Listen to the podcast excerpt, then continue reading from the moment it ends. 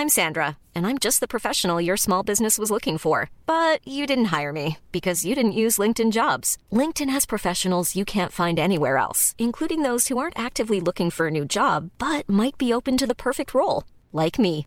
In a given month, over 70% of LinkedIn users don't visit other leading job sites. So if you're not looking on LinkedIn, you'll miss out on great candidates like Sandra. Start hiring professionals like a professional. Post your free job on linkedin.com/people today. Las noticias. ¿Qué tal? ¿Cómo le va? Buenas tardes. Estás a punto de escuchar Yo soy Javier Alatorre. las noticias con Javier Alatorre. La vamos a pasar muy bien. Comenzamos.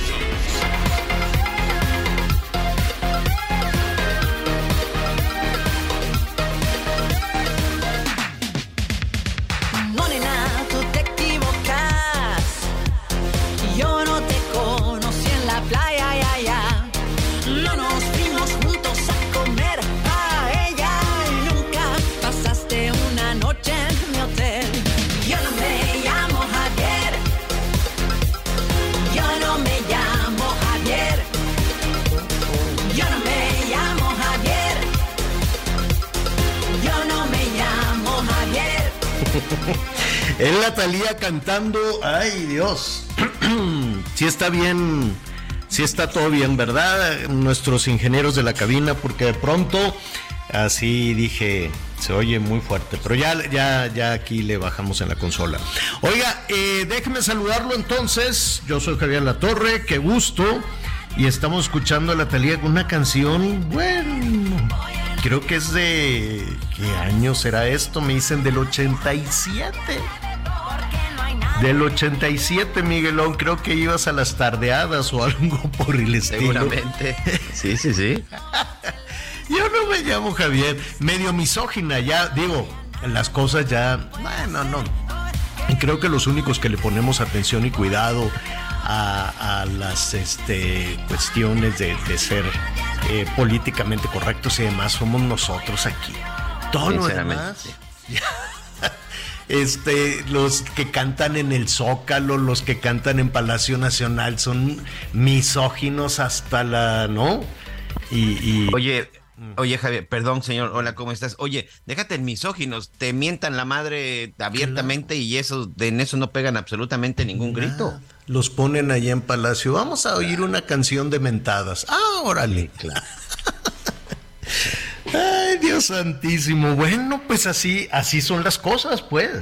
Todo, todo se va modificando, todo se va aceptando, ¿no? De a poquito en poquito, a poquito en poquito. Fíjate que estaba este platicando con los productores de con Gonzalo Oliveros, con Mónica, con Mónica Garza, con Vicente Galvez, ¿no? Que están estrenando que están estrenando con Carolina Rocha, desde luego que están estrenando los los peluches. Y le dije, oye, ¿cómo le van a hacer? Porque pues ahora todo lo que es sátira política o comedia o lo que sea, pues es 50% malas palabras y obscenidades y 50% información. Este, yo espero que tengan los escritores y todo el talento para poder entretener, informar y ver todos estos temas de la política este sin ese aderezo, pero mm, no sé, o sea, yo digo soy, soy muy, muy, muy abierto a las propuestas que, que pueda haber en la televisión, en básicamente en televisión, en televisión restringida, en televisión abierta, en la radio también. Casi todos los programas requieren una mala palabra. ¿Te has dado cuenta de eso, Miguelón? Y, y eh, los candidatos a- seguro dentro de poquito se van a ir acercando y van a ir rompiendo también, ¿no? Con todo este tema y usar, pues, las palabras, este, que hasta hace poco se consideraban como una mala palabra. Creo que ya no, no lo, no lo sé. Ahí sí, yo siempre me apoyo muchísimo con lo que nos digan nuestros amigos del público. Este, que de hecho estaría bien preguntar en el 55 14 90 40 12. 55 14 90 40 12. Hoy les queremos preguntar dos o tres cosas, pero básicamente esto. ¿Qué, ¿Qué hacemos? ¿A usted le gustaría que aquí Miguelón, Anita y su servidor, vámonos ya a decir pura mala palabra y pura obscenidad? O digo que yo no digo que eso esté ni bien ni mal. Si funciona, pues es por algo. Si cada vez va dominando más todos los programas, todas las formas de comunicación, pues por algo será. Si en las canciones está, pues pues lo hemos aceptado. Y no solo es que lo hemos aceptado, tal vez lo estamos pidiendo, Miguelón, ¿no? Y en una de esas, pues tú y yo nos tenemos que actualizar y antes de empezar el programa nos comemos un ajo y una cebolla y empezamos así a soltar este mentadas y pues no sé, no sé si esa es una forma mucho más adecuada de llegar de llegar a, con nuestros eh, con nuestros amigos del público, no lo sé, que, nos, eh, que nos digan. ¿Tú qué opinas, Miguelón? ¿Tú qué harías? Hola, señor, este, gusto saludarte nuevamente. Mira, la verdad es que no, porque creo que de pronto, bueno, pues lo que en si uno prende un noticiero, pues pues es para escuchar este pues la información, las noticias del día y yo creo que a nadie le gusta que le estén este pues, ni mentando la madre, ni insultándolo, ni vejándolo. No, que no te insulten, pero Fíjate que, fíjate que ayer, ayer, curiosamente, de eso de que estás cambiando de pronto en la televisión ya por la, por la noche, que ayer estuvimos padeciendo mucho acá también con la, con la luz, que ya te contaré qué problema con la energía eléctrica acá en Quintana Roo. Ya por la noche estuve por ahí, este, y me quedé en un programa de cómicos o comediantes de antes, por llamarle de alguna forma, y hablaban mucho de los estandoperos, hablaban mucho de la gente que hoy se sube a Facebook y todo eso, y dice, ¿por qué las televisoras no contratan para sus programas de comedia a los estandoperos y a esos? Y fue lo que dijeron. Ah, pues porque en el stand-up pues nada más se dedican a estar insultando, a estar vejando, a estar burlándose, cosa que no funciona todavía en la televisión porque por fortuna en la televisión mexicana todavía se espera y se ve pues muchas cosas que acercan a la familia y muchas cosas que evidentemente tienen con un entorno familiar, que no son las mentadas, no son las refrescadas, ni los insultos y mucho menos vulgaridades.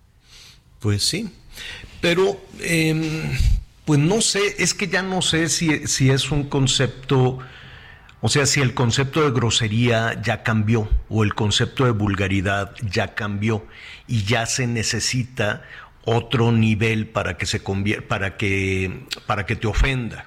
¿Sí me explico?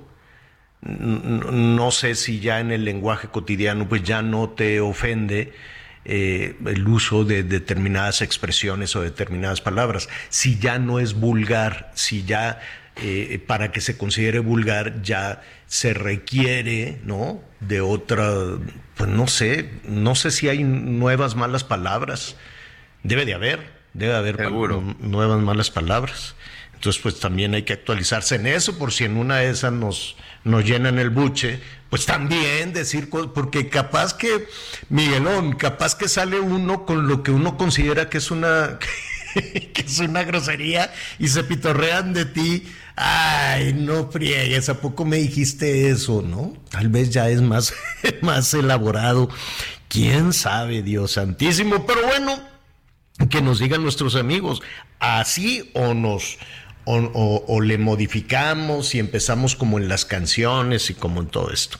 Bueno, pues es, era, todo esto salió de que está la, la Talía cantando pues esta canción de hace mucho tiempo, pero pues está recuperando unos covers que fueron muy, muy, pues, muy exitosos y se bailaba en todos lados y, y, está retomando todas estas, todas estas canciones. No sé si ya está sacando esa nueva producción, hace rato que no sacaba nuevas producciones, andaba ahí en problemas con el marido y este y estaba enojadísima pues porque el marido ahí le andaba poniendo el cuerno con, con una muchachita y, creo que ya arreglaron sus cosas. Primero esperemos esperemos porque pues lleva ya muchos años casada ahí con el Tony Tommy Tommy Motola. Oiga pues vamos a tener muchísima información y también muchísimo para preguntarles a a nuestros amigos. Eh, se rompió un récord de remesas está cayendo una cantidad de dinero del otro lado, Miguelón, bárbara. Mucho, mucho, este, em, dinero que, que está llegando, si no me equivoco, pues porque eso es lo que nos dicen las autoridades financieras o es lo que nos dicen los eh, el Banco de México, en fin, que los beneficiarios de las remesas son más o menos 5 millones de familias. Así es, ¿no? Dicen, bueno, Ah, sí. son- es dinero para 5 millones de familias que están entre los más pobres de este país. Pues qué bueno que les cae el, el dinerito, qué tragedia que integrantes de esta familia en pobreza, en pobreza extrema, no encuentren las oportunidades en México y se tengan que ir y tengan que ponerse en manos de los polleros y este y sufrir vejaciones, extorsiones y les cobran unos dinerales para cruzarlos en la frontera. Y no cree usted que ya nada más cruzando la frontera eh, su vida cambia, no, todavía tienen que batallar muchísimo, Miguel, muchísimo para ver quién los contrata, en qué condiciones los contratan, qué es lo que van a hacer, porque muchas personas se van con la ilusión de que nada más poniendo un pie al otro lado, pues ya van a empezar a ganar los, eh, los dólares y su vida, y su vida va a cambiar. Para algunos, este, después de un tiempo, así es, pero para pues para otros no, no es así, tú los has atestiguado y la verdad es que, que es muy difícil. Pero bueno, esas familias en extrema pobreza se deshacen y se van, ¿no? Entonces imagínate, por un lado tienen violencia terrible, no solo la violencia que significa la pobreza, que significa no tener para darle de comer a sus hijos, sino que también los criminales, los malos, los extorsionan, les quitan, los roban, le- están reclutando a los más jovencitos, en fin, y eso, es decir, por donde quiera le buscan para, para irse al otro lado. El hecho es que esos 5 millones de personas, ¿cuánto, cuánto recibieron en mayo, Miguel? 5 millones de, familias, vamos a calcularle 25 millones de personas, ¿no? No, eh, sí, este, considerando cuatro o cinco por hogar, cinco mil seiscientos noventa y tres millones de dólares. Tuvo un incremento del 10%, casi 11%, 10.7 más o menos, a comparación de mayo. Eh, a comparación de febrero, perdón, señor, que es el comparativo. 5.693 millones de dólares fue el resultado de las remesas solo en el mes de mayo. Que hay dos factores ahí muy interesantes que ya nos lo contarán nuestros analistas, pero bueno, unos dicen, tuvo que ver este incremento por el 10 de mayo, de que evidentemente pues este los los los, los hombres, mujeres que están por allá, pues decidimos mandarle una lanita extra para la mamá, para el festejo, para el regalo. Y otro tema, Javier, la depreciación que ha tenido el dólar. No es lo mismo mandar hoy 100 dólares, estamos hablando de 1.600 pesos, cuando hace cuatro o cinco meses, mandar esos mismos 100 dólares, pues a las familias mexicanas les representaban 2.000. Es decir, hoy el dólar que está prácticamente, que Sí. te lo pagan en 16 pesos en promedio al tipo de cambio, pues sí, les está mermando. Entonces, seguramente Sí, no, el, ojalá. el- el- el- el Pero- paisano que se encuentra en la Unión Americana, pues ya no tiene que mandar 100, tendrá que mandar 120, 125, A pues ver. para complementar el gasto. De todas formas, mira, tomando el dólar a 17, pon tú, ¿qué, qué decías? ¿5 mil qué? 600. 5.693 millones de dólares, señor. 5.693, 5.700, para no 5,700. andarnos haciendo bolas, ¿no? 690, 5.700. Y vamos a poner, entre que te lo cambian, son 102 mil millones. Vamos a ponerle así. 102 mil millones Mucho dinero. entre... ¿Cuántos? En promedio son 5 millones de hogares los que reciben remesas en México. Alrededor de 20, entre 20 y 25 millones de mexicanos son los que se ven beneficiados. Pues a cada hogar en un mes le cayó extra como 250 mil pesos.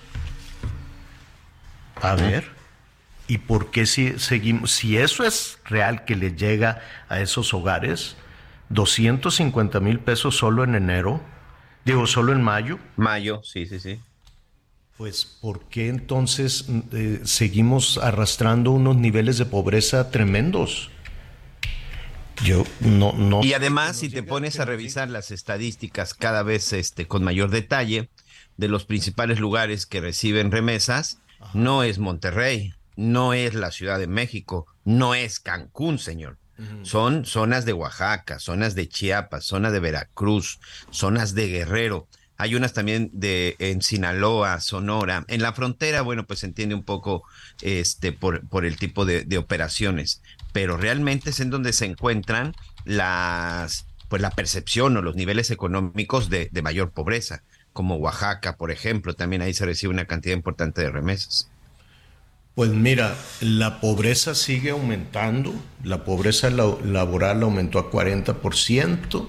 Estoy aquí este, revisando abuelo de pájaro, abuelo de pájaro desde luego, pero este, es, lo que no entiendo. Las remesas van rompiendo récord y este es solo el mes de enero. Imagínese que a cada familia, ¿cuánto era? 250 mil pesos le cayeran extra de, las ayudas, porque además cuánto hay de las eh, de las ayudas del, dinero que anda repartiendo el gobierno, que no es de él, que no es del gobierno, me queda claro. Pero, a ver, pues la pobreza ha aumentado. A ver, déjeme decirle, pues no está actualizada, pero en lo que va de esta administración, yo creo que casi cuatro y medio millones de personas que no eran pobres ya son pobres.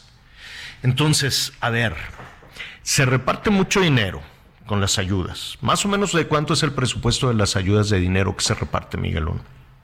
Mira, en el en 121 programas sociales del 2023 tenemos este 1525 millones de pesos. Fíjate. De acuerdo con, cantidad, súmele 60 mil millones de dólares. Pues ya no deberíamos de tener pobres en este país. 60 mil millones de, de dólares de, de remesas. Entonces, fíjese, el año pasado eh, aumentó 9.6% en el, en el ámbito rural y 8.4 en, el urbano. A ver, la pobreza va aumentando. Entonces, ¿qué estamos haciendo? Entonces, ¿a quién le está cayendo ese dinero? Ese dinero, no solo el de las remesas, sino el, eh, también el de las ayudas sociales. Algo estamos haciendo muy mal, en donde hay una danza de dinero enorme, enorme, y todavía seguimos con unos niveles de, de pobreza, este, pues muy grandes. Así es que, mire, para no equivocarnos, vamos a hablar en un ratito con algunos especialistas. ¿Con quién vamos a platicar, Miguelón? El día de hoy vamos a estar platicando con este. ¿Con Gaby Siller? sí, Gaby Siller estaba por confirmar porque también muchos de ellos están hoy ahí con, haciendo sumas y restas con todo esto. Estaba haciendo sumas y restas con todo esto, pero ¿sabe quién tiene la mejor propuesta? Usted. Si a usted le están cayendo las remesas, díganos más o menos cuánto le cayó en, en, mayo. Nuestros amigos que nos escuchan, escuchan en Michoacán, en Jalisco, en Guerrero, en Zacatecas, que bueno, la gente sale y sale y sale, en, eh, vaya, en todos los estados del país en donde pues alguna familia por alguna razón, uno de los integrantes se tuvo que ir, se tuvo que ir a trabajar. Bueno, le cayeron esos 250 mil pesos de remesa en mayo. Que, que, nos digan, que nos digan nuestros amigos, porque el récord de ese es, digo, haciéndole algunos ajustes para arriba o para abajo, más o menos eso le estaría cayendo a cada una de las cinco millones de familias que están, eh, que son el, foco, el objetivo, el objetivo de las remesas. A usted le cayó ese dinero, ese dinero de, de remesas, 55 14 90 40 12, 55 14 90 40 12. Ahora déjame decirte que a una familia, a una persona que le caigan 250 mil pesos en un mes, en ese momento les cae el SAT y les quita la mitad. Sí. ¿No? Oye, si les cae al año, ya estamos hablando de un sueldo de 20 mil pesos mensuales. ¿Cuántas familias no estarían viviendo bien con 20 mil Eso es mensual, 250 mil mensuales. Sí, sí. Imagínate. 3 millones, millones de pesos al año, señora. Una familia que le caigan 250 mil pesos mensuales. ¡Qué padre!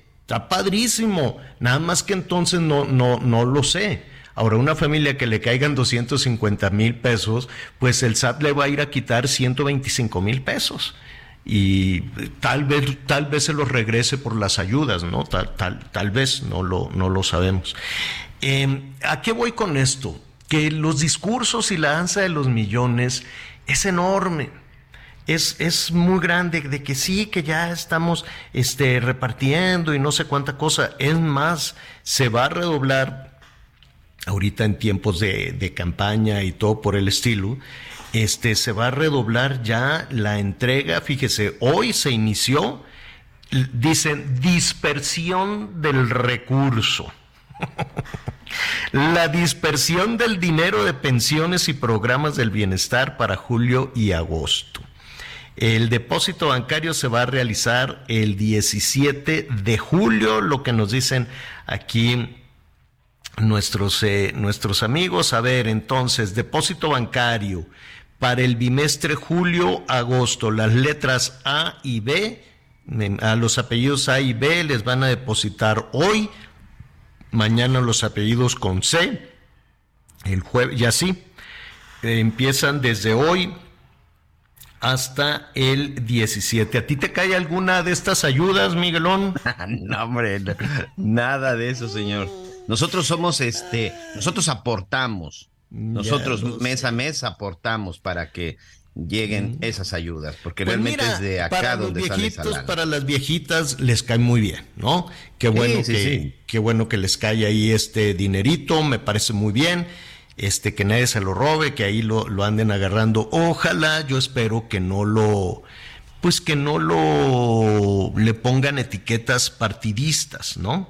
Porque es pensión para el bienestar de las personas mayores, le van a dar también a las personas con discapacidad y le van a dar también a...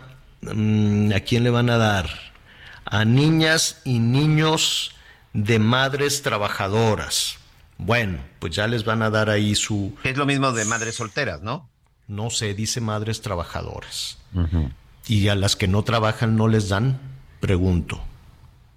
Pregunto a las que no tienen posibilidad de empleo no les dan, porque, pero pues bueno, la cosa es que ya empiezan ahí. Entonces, esa dispersión del dinero me parece muy bien, más los 250 mil por familia de las remesas, pues este, yo creo que ya los números de Coneval tendrían que ser distintos y este, y revisar cómo andamos en el tema de pobreza. Em, no se ha actualizado, no se ha actualizado, este, pero vamos a verlo. Eh, la pobreza anual fue de 11.4% rural, 10% en el urbano. Pero tuvo un crecimiento. Sí, y hasta el día en la evaluación. Es que yo creo que a los del Coneval los deben de traer así. Tú sacas los datos y te pongo un expediente. Andy, entonces son muy lentos, son muy lentos para darle información, porque solo en los dos primeros años de esta administración, que ya lleva cinco, mira qué lentos son, eh, aumentó cuatro millones.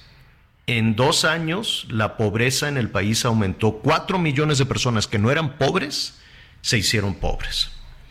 Eh, la pobreza extrema aumentó 24%. 24% aumentó la pobreza extrema.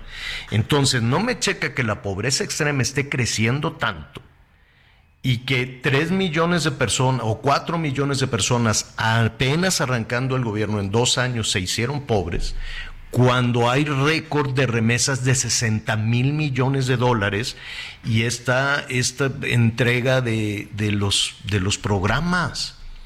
Entonces algo estamos haciendo muy mal, que hay una cantidad de dinero, un chorro de dinero, ¿en dónde está? ¿En dónde estará ese dinero? le recuerdo el número telefónico porque ya tenemos que hacer la primera pausa. Miren, nada más saludando. 55 14 90 40 12. 55 14 90 40 12. Déjenos un mensaje de voz. Le cayó en mayo este dinerito si usted recibe remesas. Si usted, por alguna razón, uno integrante de la familia se tuvo que ir. ¿Cuánto le cayó en mayo? 250 mil pesos, más las ayudas, más las ayudas para la mamá, para el niño, para el que no trabaja, para el muchacho que no encuentra dónde trabajar, para el que cuida el árbol de mango. Pues díganos usted. Vamos a hacer una pausa y volvemos.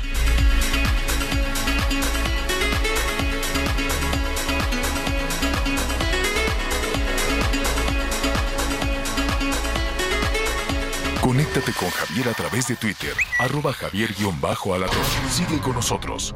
Volvemos con más noticias. Antes que los demás. Todavía hay más información. Continuamos. Hola, mi nombre es Paola Flores, soy diseñadora de interiores y te invito a Expo Mueble Internacional la feria líder de muebles y decoración en América Latina. La cita es del 16 al 19 de agosto en Expo Guadalajara y con más de 400 expositores encontrarás la mejor calidad y diseño en todo tipo de mobiliario, mueble residencial, exteriores, infantil, de madera, tapizados, todo. El evento no tiene costo, regístrate en expomuebleinternacional.com.mx.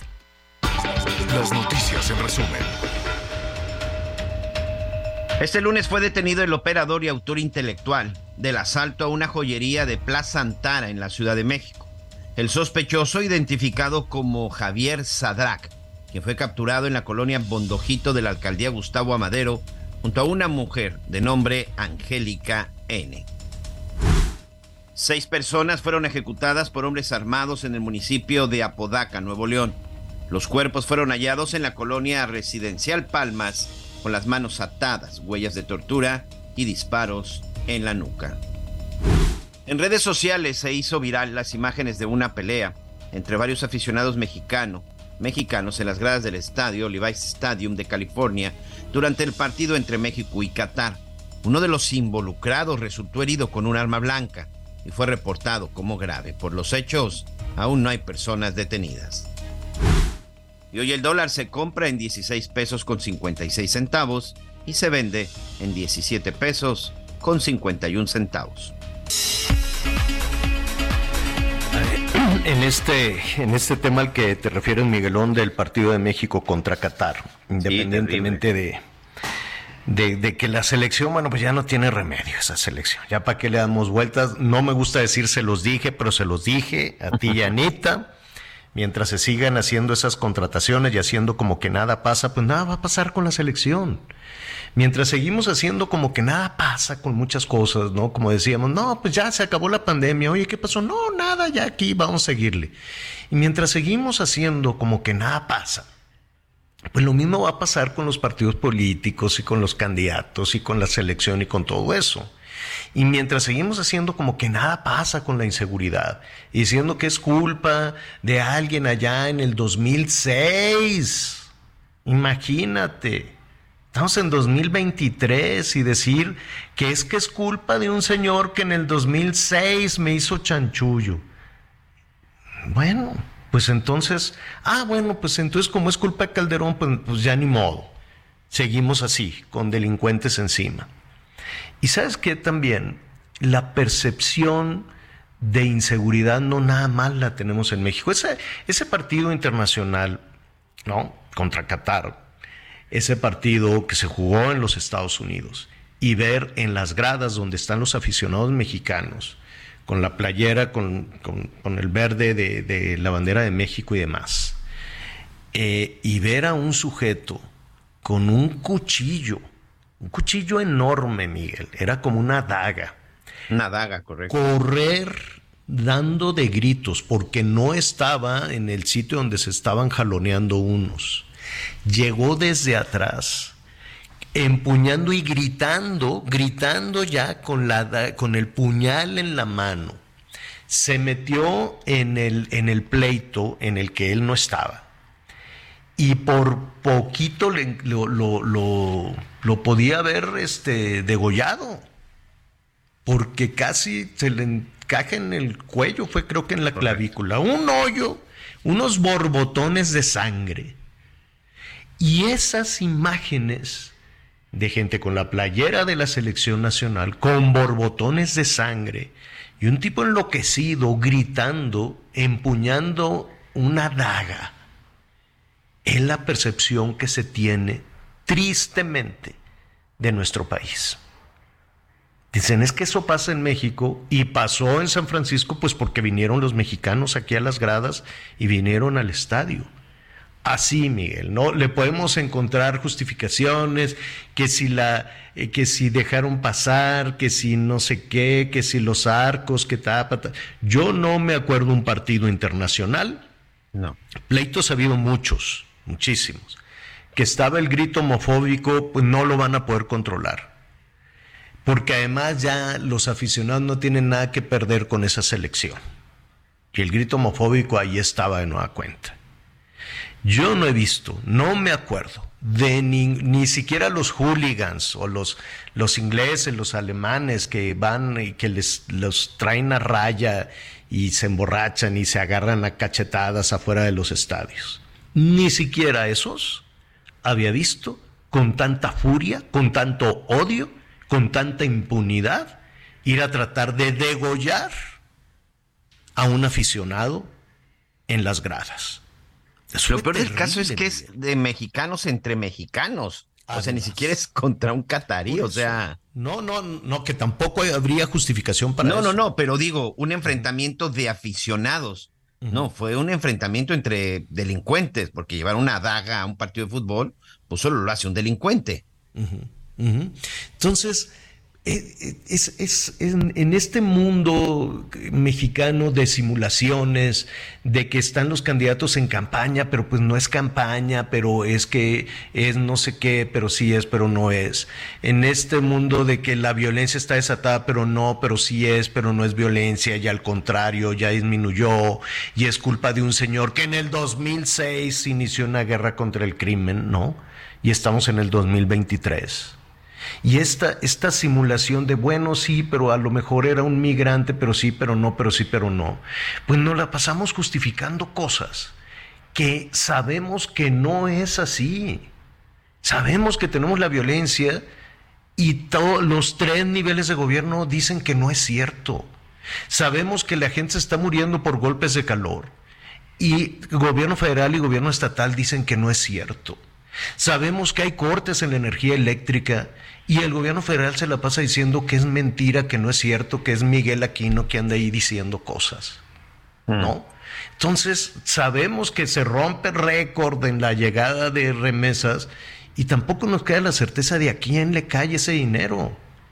Digo, haciendo sumas y restas ahí, abuelo de pájaro, pues es una cantidad enorme que tendría que haber caído en mayo para alguna de estos 5 millones de familias. Eso, más como le dicen, la dispersión del recurso, ¿no? De que ya están acelerando este, la entrega de la entrega de, del dinero. Muy bien.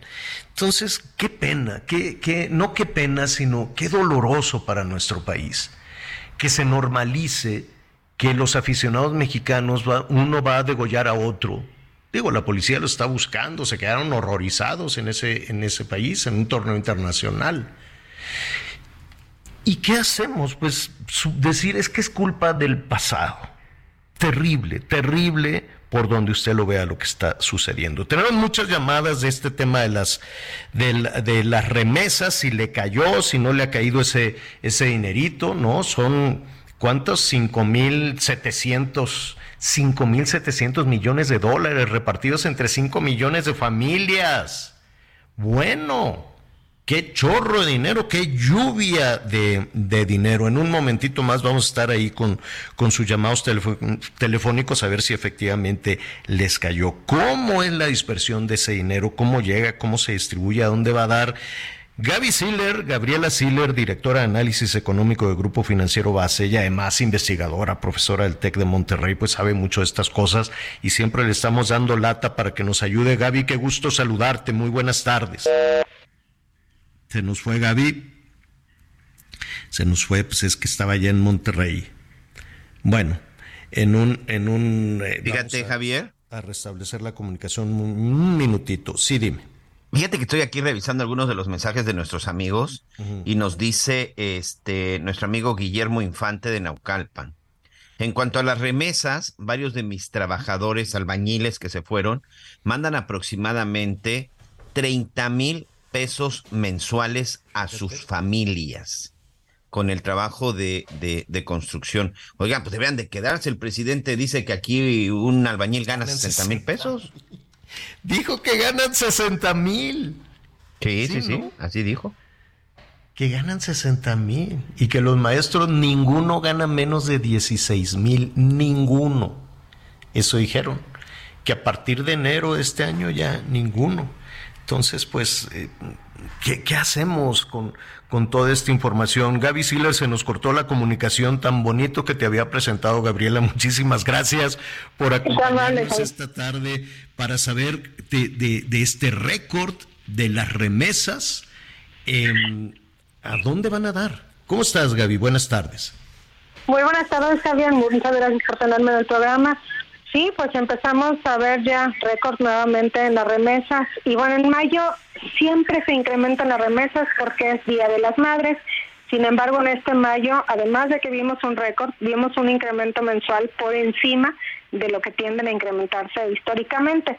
Esto puede tener la explicación de que las remesas están perdiendo poder adquisitivo. Las remesas pues las envían los migrantes en dólares y aquí pues se tienen que pasar a pesos para poder pagar en México y además pues seguimos con una alta inflación y entonces en mayo, que es el último dato disponible, esos 5.693 millones de dólares que se recibieron en remesas perdieron 7% de poder adquisitivo y además ya hilan siete meses consecutivos en que van perdiendo poder adquisitivo.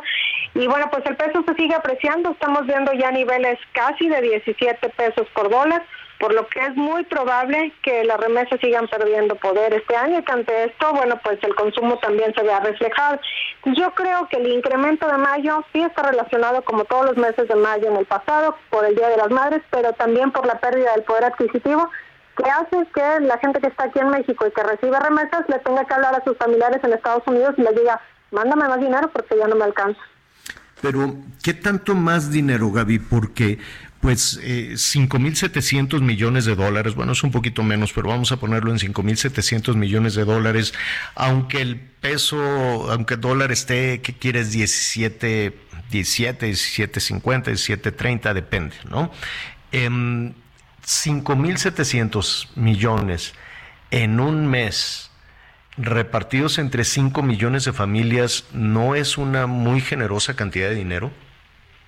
Sí, definitivamente. Sin embargo, pues si esas familias que reciben las remesas estaban acostumbradas, por ejemplo, al inicio de este año, a cambiar los dólares que recibían a un tipo de cambio de 19.50 y ahorita le están cambiando un tipo de cambio más o menos de 17 pesos por dólar, pues sienten que no les alcanzan, ¿no? Y entonces sustituyen unos productos por otros, dejan de consumir algunos y también, bueno, pues les dicen a sus familiares envíame más, pero pues obviamente el dinero no es infinito y entonces les envían un poco más, pero sin poder eh, subsanar toda la pérdida del poder adquisitivo.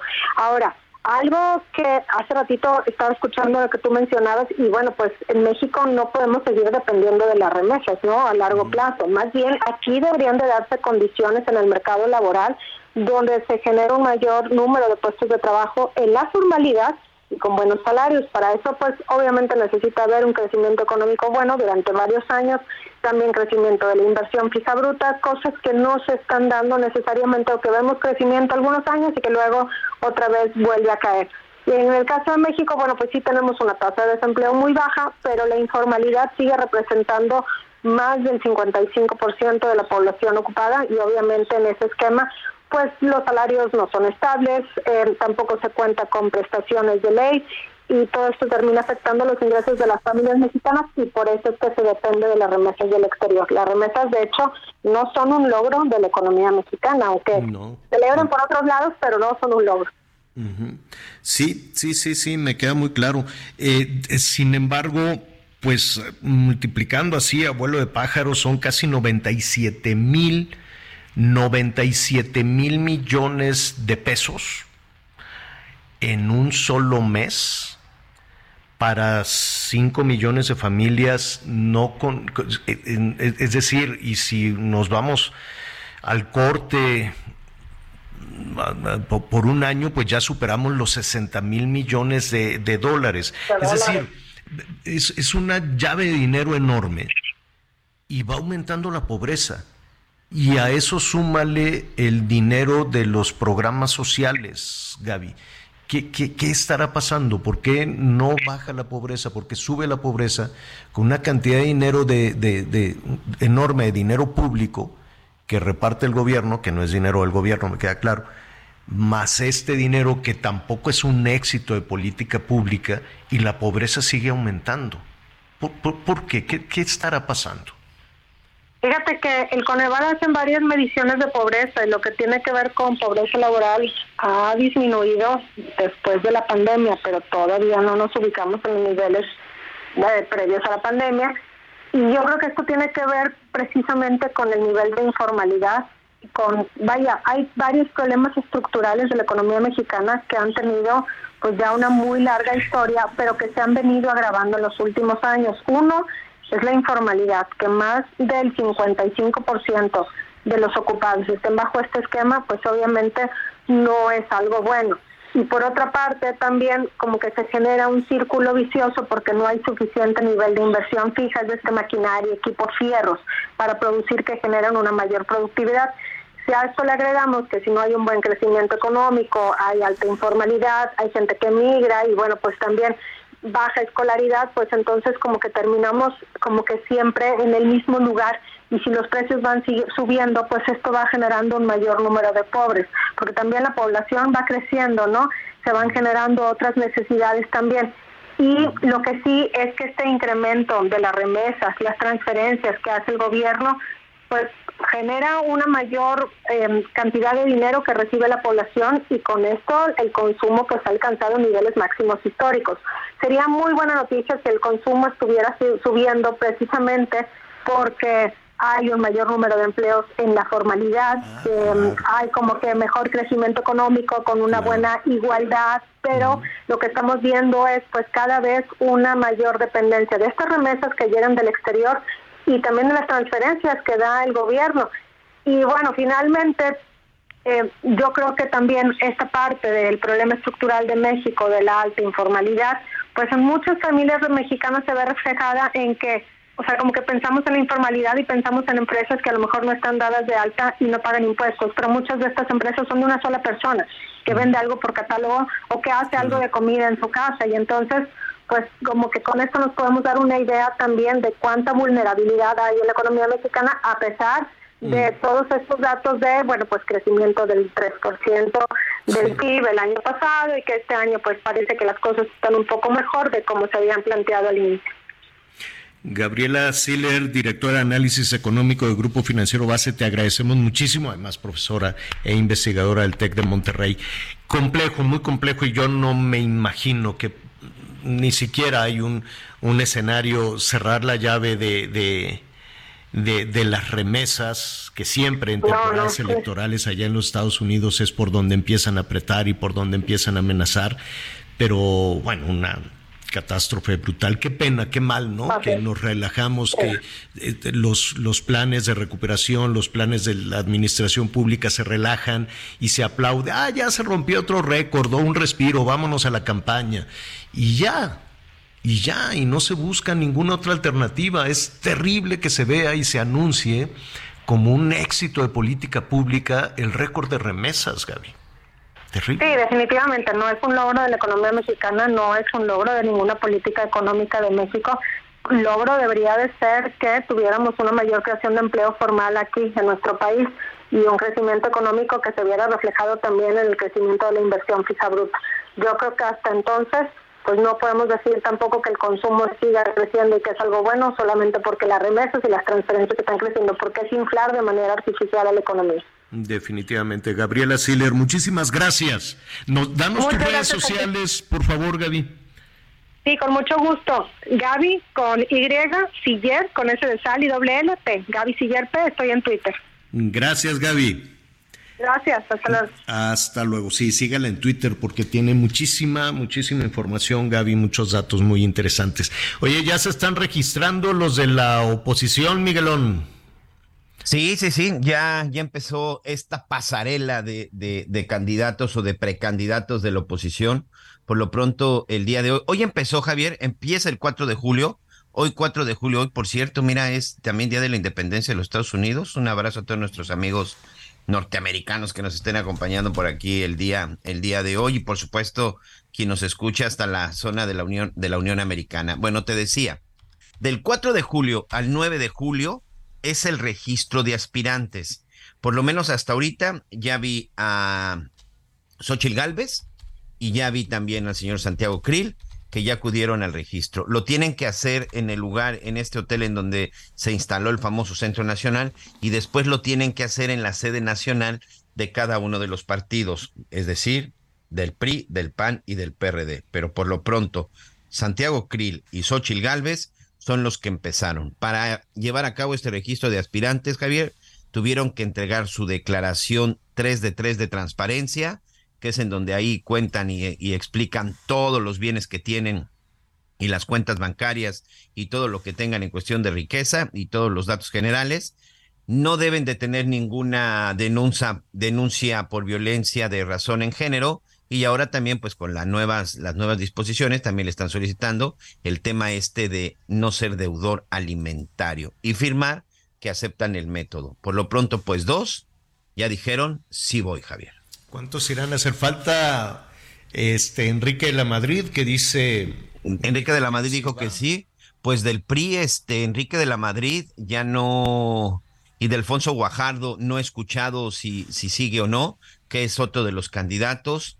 Este Gurría, que bueno, ese no sé si ligarlo al PRI, tuvo mucho tiempo fuera de, fuera de México y fuera de la política mexicana, pero pues creo que del PRI, por lo menos Enrique de la Madrid es el que sí ya levantó la mano. Uh -huh. Bueno. Van dos panistas, vamos a ver. Silvano Aureoles también dijo que sí, seguramente no tardará en hacerlo del PRD. Y el doctor Mancera uh, está también en la incertidumbre. Entre que sí que no, creo que sí le, no, no estaba como muy contento. No estaba muy convencido, estaba todavía haciendo el análisis hace unos días que platicábamos con él. Deshojando la margarita. Oye, ¿y los del PRI? ¿Cómo le van a hacer? ¿Ya qué quedará de ese partido? Ya no queda nada. tan, tan Ahora sí que ni los cimientos, ¿eh? Ahora sí que Claudia Ruiz Massieu y, y, Osorio Chong, sin duda, han sido de las imágenes, este, pues por lo menos más importantes, este, mm. más emblemáticas del PRI de los últimos, pues por lo menos de los últimos 10 años. Osorio Chong, ahora, hoy en el Senado, pero también en su momento, pues acuérdense, en la administración pasada, en la administración pasada, Osorio Chong era el supersecretario Javier en la Secretaría Ahí de se Gobernación. andaba dando de cachetadas con el Tenía todo y por supuesto Beatriz Beatriz Paredes, ¿no? Que es otra también el- que ya ¿cómo se levantó la mano. El secretario, el eh, Videgaray. ¿Y qué fue de Videgaray? Desapareció, ¿verdad? Sí, estaba dando escuelas, eh, perdón, estaba dando clases en escuelas del Dios, extranjero. La última vez estaba por allá, este, dando, no, dando clases en, en estas escuelas para este, donde estudian los, los, los hijos knights de los políticos y empresarios Oye, mexicanos. al rato te digo más o menos el ranking de las universidades. Este, unos minutitos para llamada rápidamente antes del corte, Miguelón. Muchas reacciones en torno al tema de las, de las remesas. Fíjate, aquí nos dice. Buenos días, señora La Torre. Mi percepción es que los recursos que llegan por remesas, no todas, pero sí la mayoría, tienen señales del narcotráfico. No es creíble que las cantidades por millones de dólares sean únicamente de connacionales trabajando en Estados Unidos. Es mi percepción. Un afectuoso saludo de la Ciudad de México en San Pedro de los Pinos. Perdón que aquí se puso ya nervioso. Este, hoy tengo compañía. Buenos días, licenciado Javier y Miguel. También de los programas sociales, sabían que algunos adultos, el nieto va, cobra su dinero y resulta que al abuelo le dan de menos. No hay que ser tan ¿Cómo? desgraciados, perdón por el calificativo. ¿Le andan ordeñando el dinero? No. Sí. También el gobierno está ayudando a los ninis. Aarón García, saludos desde Gilotepec, México. La señora Carmen Prado de Tlalnepantla, una pregunta. ¿Ustedes saben qué va a pasar con la dispersión del salario rosa? Yo tengo un niño con discapacidad y tenía esta ayuda, pero desde febrero ya no han depositado. Pues sí, con el cambio de gobierno. que ya va a pues ser salario guinda o no. Pues ya Sí, cambia de gobierno, le van a cambiar de color, pero qu- quiero suponer que esos programas van a continuar. No lo sé, no, no, no lo sé. Pues mira, como son programas que no surgieron de Morena, quién sabe, señor. Ya ves que todo lo que no es de ellos, razón, aunque que funcione, preguntar. lo destruyen. Porque esto del salario rosa es de Es Alfredo del del era del otro. Entonces hay que preguntar qué va a pasar, si se los van a quitar. Lo más probable es que no sé si lo quiten o lo transformen y le pongan otro nombre. Le van a poner salario de la galaxia, de la quién sabe qué. Vamos a hacer una pausa y volvemos. Sí.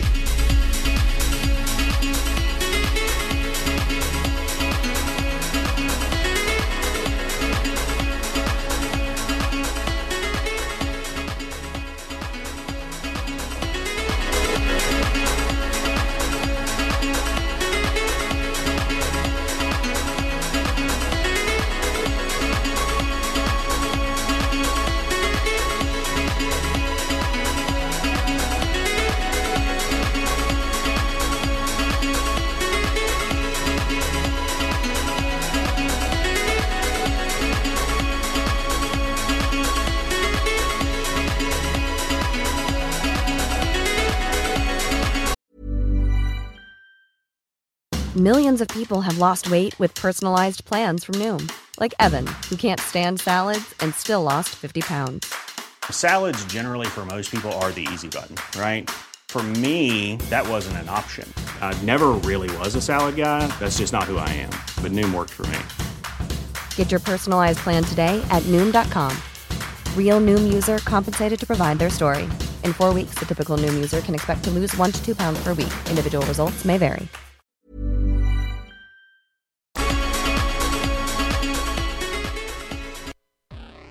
Información antes que los demás. Ya volvemos.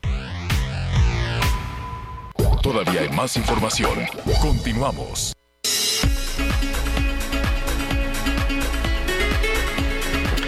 Bueno, bueno, muy bien, muchísimas, eh, muchísimas gracias por sus llamados telefónicos. Pues ya esto em, de las campañas vamos a, a revisar en un momentito más. Este, ¿por dónde andan, Miguelón? ¿Dónde andan hoy las corcholatas?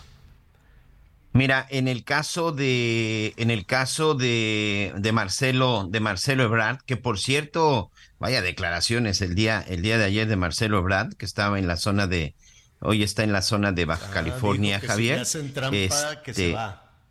¿Perdón?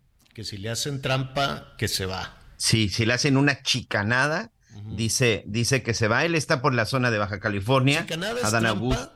¿Chicanada es trampa o, o qué será? Pues sí, algo por el estilo, ¿no? Sí, ah, ok, bueno. Sí, sí, sí, este, por no, por sí, ¿no? Sí, es como trampa, una cochinada, ¿no? Vamos a decirlo, vamos a decirlo de esa manera. El señor Adán Augusto está por la zona, por la zona del estado de Tamaulipas, Tamaulipas que también, bueno, pues ha estado muy golpeado con todo este tema de la seguridad. Vamos a revisar a ver qué dice con el tema, con el tema de seguridad, Javier, porque él está ahorita en este moviendo en estas, este, ¿cómo les llaman? En sus, en, en sus asambleas, ¿no? Él está en sus asambleas. Y eh, la doctora Claudia Sheinbaum, pues anda muy lejos. Ella está ahorita en el estado de Nuevo León. Tuvo por ahí también una reunión en Nuevo León. Allá anda también la, la ex jefa de gobierno. Y en este momento te digo en dónde está el señor Ricardo Monreal. Ricardo Monreal en este momento se encuentra, este, Pues también me parece que está en, en actividades en la Ciudad de México, señor. Bueno, muy bien. Bueno, pues Perdóname, ahí está, en, está en Guadalajara. En Guadalajara. Saludos. Ah, a mira, dos de las corcholatas en territorio MC. Bueno, saludos a, a Guadalajara. Este, nuestros amigos rápidamente nos están contestando, nos dicen chicanada, acción retardataria en un proceso jurídico o legislativo, ¿ya ves? No necesariamente era hacer trampa, es así como acción retardataria, pues es como detener deliberadamente un proceso. O cuyo objetivo es obstaculizar y manipular. y manipular.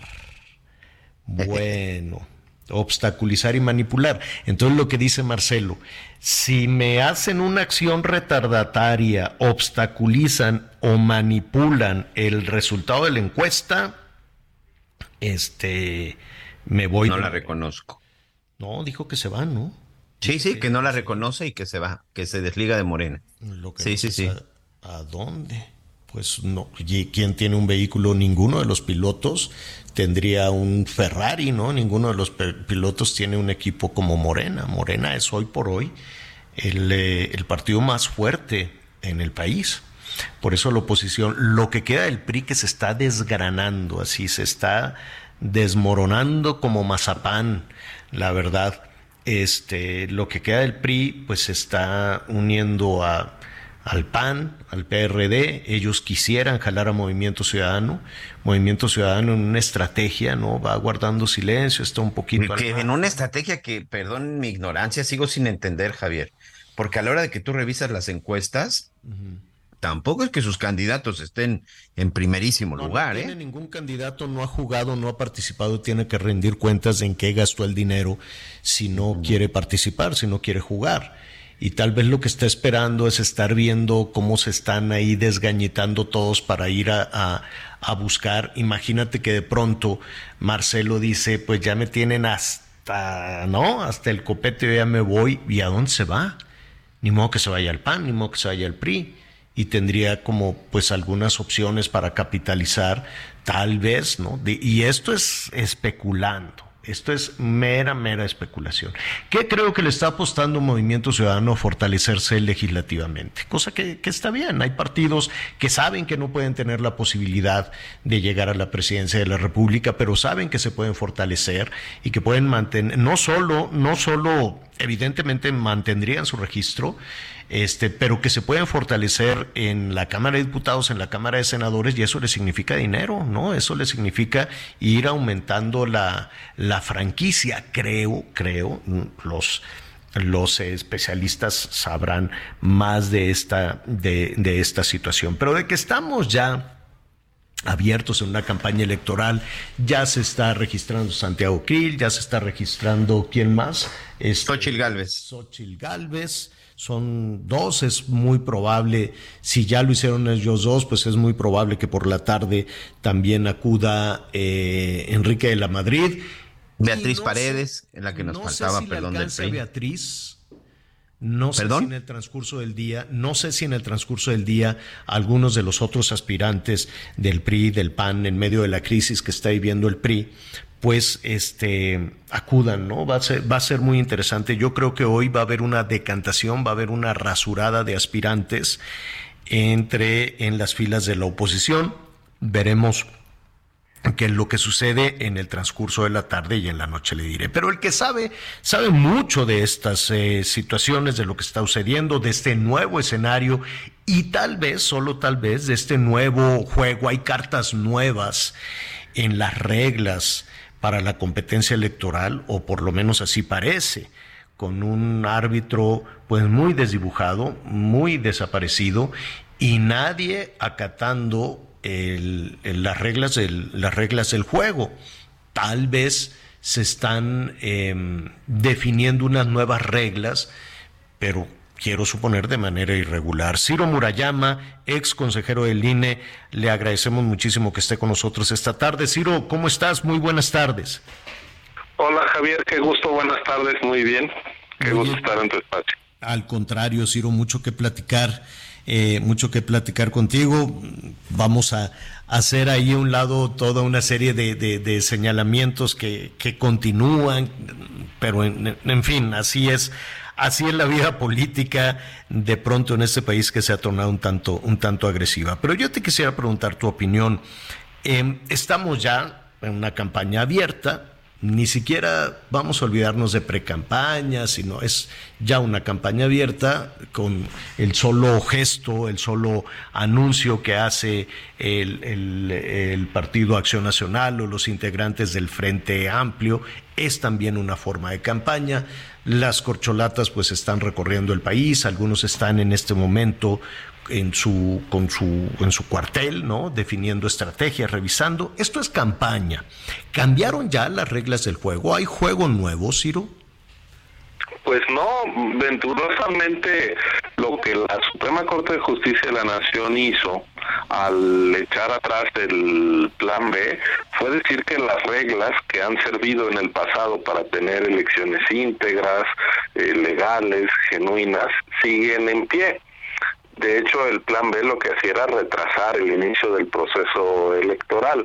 Lo que estamos viendo en los días eh, que corren y las últimas semanas, pues es la determinación primero del gobierno y su partido de anunciar que ellos se sustraían del respeto a la legalidad cuando decidieron que avanzaban desde junio con los recorridos públicos, con eh, la activación de, de su método para seleccionar, dicen que a un coordinador de un cargo que no existe ni en sus estatutos, pero es evidente que lo que están disputándose y por eso se llevan tan fuerte es la candidatura presidencial, eh, que la ley señala que eso debió de iniciar hasta la tercera semana de noviembre. Entonces, pues ese es un anuncio ominoso que hizo el gobierno y su partido en el sentido de, pues nosotros nos sustraemos de las reglas, empezamos a correr antes que los demás porque queremos llegar antes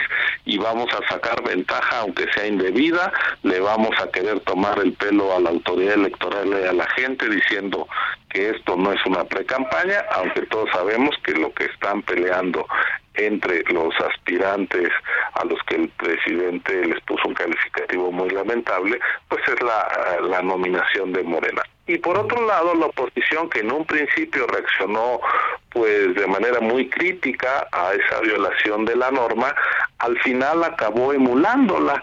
Eh, yo creo que de manera equivocada porque pues no se alcanza a distinguir entonces quién sí está del todo comprometido con las reglas del juego. La verdad es que luego pragmáticamente te quieren decir no teníamos de otra. Yo creo que siempre hay de otra en democracia que no tenías por qué iniciar formalmente las precampañas ni los registros que comenzaron estos días, ni tampoco hacer el eh, ejercicio de encuesta y de votación.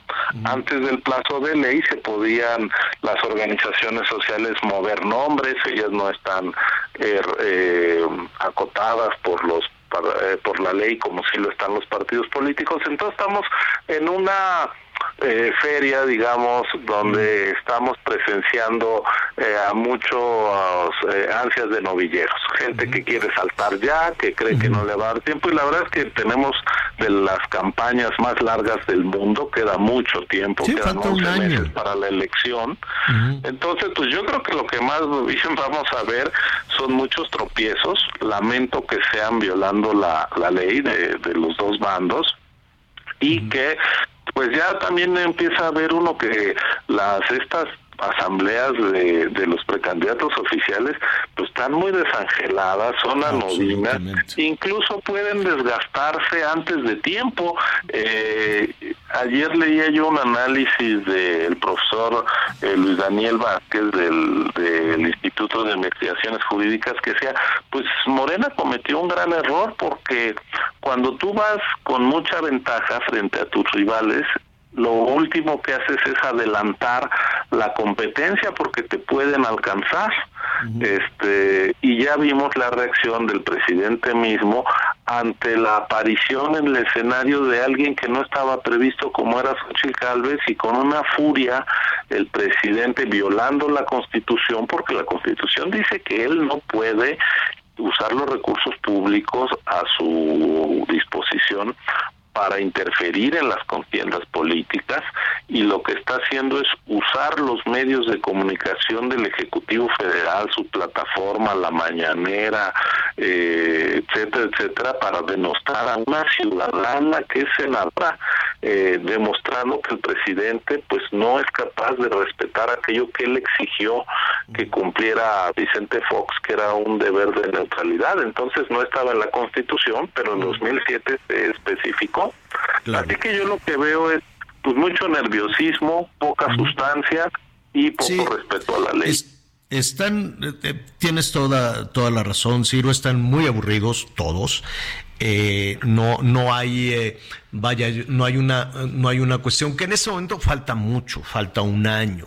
vamos a conocer un poco más de las, de las estrategias, en fin, pero si en este momento cuando ya llevamos casi casi un mes eh, de campañas de los aspirantes de Morena y hoy arrancan ya los candidatos de, del, ¿cómo se llama? Frente Amplio de, de, PAN, PRD, PRI. Este, pero pues en este momento no hay en, en, en la mente pues si quieres un eslogan, una frase, algo que te pueda generar cierta esperanza, algo que te anime, a por lo menos tener la curiosidad de ver quiénes son y qué están haciendo. Entonces, coincido contigo por un lado de que este arranque de campañas ha sido muy gris, muy soso, ¿no? No, no, no se le ha visto mucha, mucha emoción. Ya veremos seguramente si, si corrigen. Eh, no es una tarea de los asesores, eso lo tiene que traer cada uno de las candidatas o los, o los candidatos. Pero hay, hay, hay un tema, Ciro, no, va a haber ninguna sanción, me queda claro. A estas alturas, el árbitro, el INE o el Tribunal Electoral, no me lo imagino sancionando ni a los del Frente Amplio ni a los de Morena. Y espérate que al ratito ya se desata también la competencia por la Ciudad de México, por los otros ocho estados que están un poquito adormecidos, y por lo que puede ser la joya en esta elección, eh, Cámara de Diputados y Senadores, el Poder Legislativo, ¿no? No, no, no me imagino una, una sanción en esta competencia adelantada y desbocada. Pues yo eh, comparto eh, en parte tu preocupación, es decir, lo que los actores políticos están haciendo al violar la ley también es desafiar a la autoridad electoral y decir, mira, este para mí no eres más que una estatua de sal, no me importa lo que digas porque yo voy derecho y no me quito y me salto la ley. Eh, hay quien ha dicho, bueno, es que ya el INE avaló las precampañas. No es cierto. A ver, hay que tener bien clara la, la película de en qué momento jurídico estamos. El INE en un primer momento no paró en seco el proceso de Morena, es cierto, pero sí emitió normas para que en ese proceso no se hiciera proselitismo eh, adelantado. Si quieres con candidez, pero eso dijeron. ¿Y qué ocurrió inmediatamente después? Pues que el propio INE empezó a documentar cómo eran las asambleas informativas, así llamadas las giras proselitistas de los precandidatos, y vio pues que estaban haciendo propuestas de gobierno, e incluso había quien dice yo voy a crear esta secretaría, pues una secretaría de Estado la propone el presidente, no un coordinador de defensa de la cuarta transformación, es decir, todo el discurso, todo está orientado a la búsqueda de la, la obtención de la candidatura presidencial de Morena, y entonces, en un segundo momento, la Comisión de Quejas incluso conoció en el INE un proyecto para parar las giras. Fue una votación que se dio la semana pasada, quedaron dos a uno, solo hay tres integrantes por ley en esta comisión, pero el asunto está a revisión en el tribunal. Es decir, el tribunal, que es quien puede frenar, quien tiene la última palabra, porque acordémonos que el INE solo emite medidas cautelares, es decir, es como una especie de amparo. Detén algo, regresa el estado de cosas a como estaba antes para que no haya un daño mayor a, los principios electorales y el tribunal ya te dice en el fondo si es sanción o no. Bueno, el tribunal seguramente se pronunciaría esta semana. Quien dice desde Morena ya nos dieron luz verde o desde la oposición como ya les dieron luz verde nosotros también vamos a hacer la trampa, están faltando a la verdad porque el tribunal no se ha pronunciado. Puede ir lento, sí, mm. pero bueno, no pero dime, dime algo, Ciro con, tu experiencia y con todo el tiempo, toda la, reflexión que le has dedicado a los procesos electorales por año. si, si una persona, un candidata, candidato, un personaje de los miles que van a ver en la competencia del año entrante, dice, oye, ¿por qué me sancionas a mí y no estás sancionando a los demás? Eso podría haber, podría ser una, una argumentación para que no se sancione a nadie.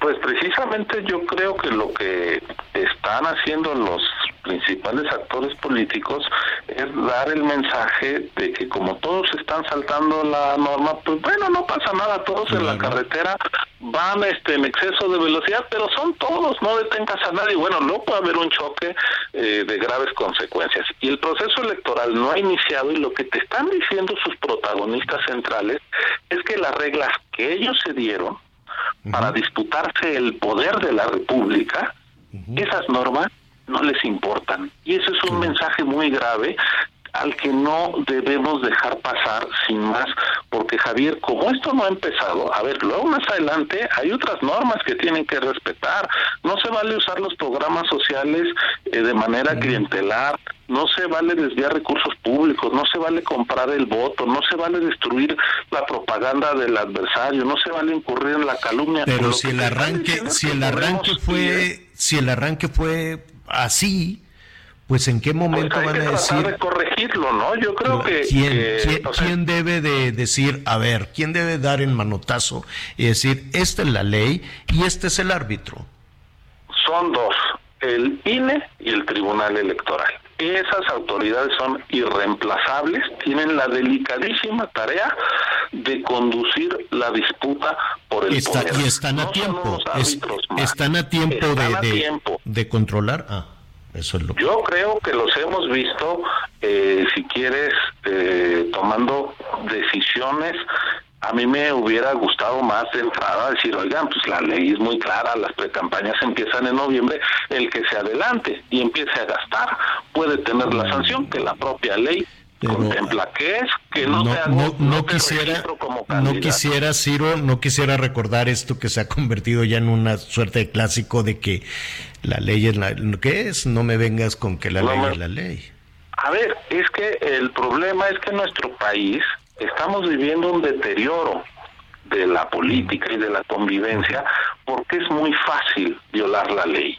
Cuando el jefe del Estado mexicano dice que a él no le aplica la ley, lo que te está diciendo es que se vale cualquier cosa y eso es romper el acuerdo democrático. Yo creo que la ciudadanía, medios de comunicación, las instituciones, hay que hacer un esfuerzo para que la elección que viene no sea una disputa sin reglas, que sea una No, disputa terrible. entre sería, tramposos. sería terrible Este- porque además, porque además, Ciro, imagínate, me, me- me estoy imaginando ese escenario que se está planteando, una disputa sin reglas, y donde de pronto aparezca la oscura presencia de los malosos. ¿Cómo los de los entonces? malosos, de la gente. Oye, si no respetas las reglas de inicio, tampoco vas a respetar las del final. Si no ganas, vas a decir que te robaron. Pueden sembrar en este país, y están sembrando ya, eh, una inquina, una fractura del tejido social cuando las elecciones son un método civilizado para disputar el poder. Las elecciones es ese, ese gran invento de la humanidad para competir por el poder sin derramamiento de sangre.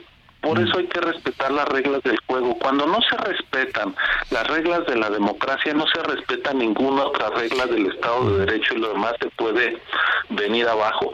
Yo creo que estamos rodeados de aprendices de brujo, de gente muy irresponsable, muy autoritaria en el gobierno, eh, con poca reflexión en la oposición, porque no se alcanzó a interiorizar del todo que una manera de distinguirte de quien tú criticas es no actuar igual. Y vale la pena, aunque eso tenga sus costos, apostar por la legalidad, porque si no vamos a estar en la feria, en la competencia de ver quién es el no. más tramposo. Ciro, se nos viene el tiempo encima. Yo- No quisiéramos interrumpir tu, tu, tu sabático, tus investigaciones, pero están pasando muchas cosas. Si no, tienes inconveniente, en- veamos. en la Ciudad de México. Gracias. Ve- ah, muy bien. Veamos este qué decisión toma hoy este, ¿cómo se llama? Frente Amplio.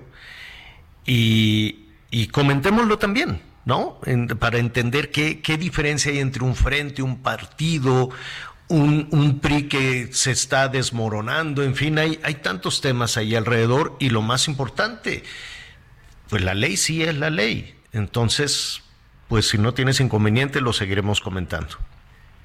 Claro que sí, porque además la ley protege a los débiles de los poderosos y abusivos, por eso hay que defenderla. Ciro Murayama, muchísimas gracias. Al contrario, Javier, buena tarde. Gracias, buenas tardes. Este, Miguelón, qué barbaridad, cuánta participación, ¿eh? Sí, sobre todo mucha de nuestros amigos hoy sí nos están este con diferentes con diferentes temas. Mira, buenos días a todos, me gusta el noticiero. Lo que dice Javier tiene toda la razón, es un gobierno de mentiras. María Eugenia Guzmán, muchas gracias. Buenos días, Javier, Anita y Miguel. Por favor, no a las malas palabras, ni groserías, ni insultos. Apuntadísimo. Este, Así le vamos a hacer entonces. sí, ah, mira, aquí nos dicen nuestros amigos, este, a mí la cuenta me dice que son 25 mil pesos por familia. Miguel Ángel Espinosa, saludos desde Córdoba, Veracruz, con el tema también de las, este, con el tema de, las remesas. ¿Qué tal? Buenos días, saludos desde Torreón, Coahuila. ¿Por qué pensar que necesariamente las remesas tendrían que llegar a la gente pobre? Yo creo que un buen porcentaje también es de gente emprendedora que sabe hacer negocios, trabaja allá y viene e invierte aquí. Soy Tienes José toda la razón. ¿De, ¿De dónde?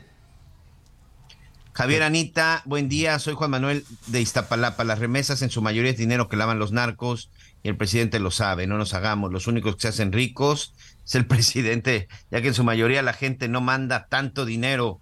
Dice, este, sé que no van a pasar mi comentario, pero todos se los mando. Ahí está su comentario, señor Juan Manuel. Muchas gracias. No me gustaría que modifiquen la manera en que dan la información en su programa, porque nuestro idioma es tan amplio y vasto como para limitarnos expresiones o es y vulgares. Me agrada la forma en que comunican. Si cambian, cuenten con una radio escucha menos. Saludos. La señora Marta Ramírez, no, no, por supuesto que no vamos le vamos a, hacer, Martita. No, no, no. Vamos a cuidar precisamente todo, todo este tema de decencia. Pues. A ver, no esté de grosero, señora La Torre, ya se enojó la gente. ¿Yo cuál grosero? ¿Yo qué hice? No dije ni una mala palabra, ni una. Ni una. Vamos a hacer una, una pausa y volvemos de inmediato.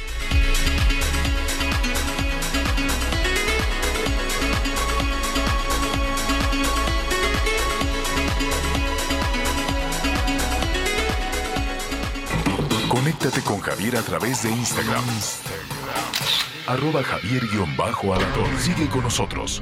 Volvemos con más noticias. Antes que los demás. Todavía hay más información. Continuamos. Hola, mi nombre es Paola Flores, soy diseñadora de interiores y te invito a Expo Mueble Internacional la feria líder de muebles y decoración en América Latina. La cita es del 16 al 19 de agosto en Expo Guadalajara y con más de 400 expositores encontrarás la mejor calidad y diseño en todo tipo de mobiliario, mueble residencial, exteriores, infantil, de madera, tapizados, todo. El evento no tiene costo, regístrate en expomuebleinternacional.com.mx. Muy bien, muchas gracias, muchas gracias a todos. Cuando ya son las 12 del día con 30 minutos, la Fiscalía de Tamaulipas informó que ya fue vinculado a proceso José Ángel por el secuestro de cuatro personas de origen estadounidense ocurrido en marzo pasado. Este sujeto es acusado del delito de secuestro agravado. Y con esto vamos a hacer un recorrido por el interior de la República. En rueda de prensa, el aspirante a coordinador nacional de los comités de defensa de la Cuarta Transformación, Marcelo Ebrard, aclaró que si le hacen una chicanada o una canallada en las encuestas, no lo va a permitir. Al aclarar que de momento no se ha presentado esta situación, el ex canciller dijo que no aceptaría el proceso en caso de que se quisiera alterar el resultado de la voluntad de la gente o presentar una encuesta que no sea veraz. Ebrard Casaubon también informó que para evitar esta situación se hizo un análisis y se acordó con el Consejo Nacional del Partido que las encuestadoras que han fallado en las elecciones y no son precisas no sean tomadas en cuenta para el proceso de elección del coordinador, cuyo resultado se dará a conocer el próximo 6 de septiembre, informó Ángel Villegas. Este fin de semana, Enrique Alfaro Ramírez estaría tomando la decisión de su futuro político. Y es que en ocasiones anteriores ha confirmado que la única posición que le gustaría aparecer en la boleta para el 2024 en el proceso electoral sería como candidato a la presidencia de la República por parte de Movimiento Ciudadano ya se acercó a platicar con Dante Delgado, el coordinador de este instituto político, y dijo que bueno, solo le resta también el conversar con algunas personas que lo han acompañado a lo largo de su trayectoria política aquí en Jalisco. Desde Guadalajara, Mayeli Mariscal, Heraldo Radio. Saludos a Guadalajara, el Heraldo Radio 100.3 de la FM. Bueno, pues ahí está el faro, dice yo, ya estoy listo, nada más déjeme aquí este, acomodar unas cosas, hablar con, con, la gente y igual y ya me lanzo. Entonces, pues ya también dice, pues si ya se lanzaron los, los de Morena, ya me llevan ventaja, los del PAN, este, es básicamente el PAN, porque del PRI creo que no se ha inscrito nadie, ahorita le, le digo la revisión, pues ya también dijo Alfaro y si Alfaro ya está levantando la mano, ya está preparando para lanzarse y empezar a hacer su campaña arropado por Movimiento Ciudadano, pues yo quiero suponer, Miguelón, que al ratito Samuel García va a decir, épale, espérame. Saludos también allá en Monterrey, el Heraldo Radio. ¿Qué opinan nuestros amigos de Guadalajara, nuestros amigos de Monterrey? Ya, ya que, que, que se lancen sus, sus, este, sus gobernadores a buscar también la presidencia de la República, pues porque en la Ciudad de México está ya toda la efervescencia y todo el movimiento. Vamos a ver qué nos dicen también allá en Guadalajara, 100.3 de la FM en Monterrey, 99.7 de la FM. Pues ya está, ya, ya está todo muy, muy, muy suelto. ¿Quiénes se registraron finalmente por parte de, del PAN, eh, Miguelón? Pues mira, eh, del PAN, Santiago Krill y Xochil Gálvez, pero parece que también lo hará en el transcurso del día Jorge Luis Preciado. Ya, lo hizo, ¿eh? nada más que no llevaba ah, tanta comparsa. ah, bueno, entonces ya, ya apareció por ahí, que seguramente así va a ser en las encuestas. Y Gabriel Cuadri, señor. Gabriel, Gabriel Cuadri. que ahí pues finalmente llega como independiente, ¿no? Pero como están invitados todos, pues. No sé, llevó comparsa, no sé. ¿Tú cuándo vas?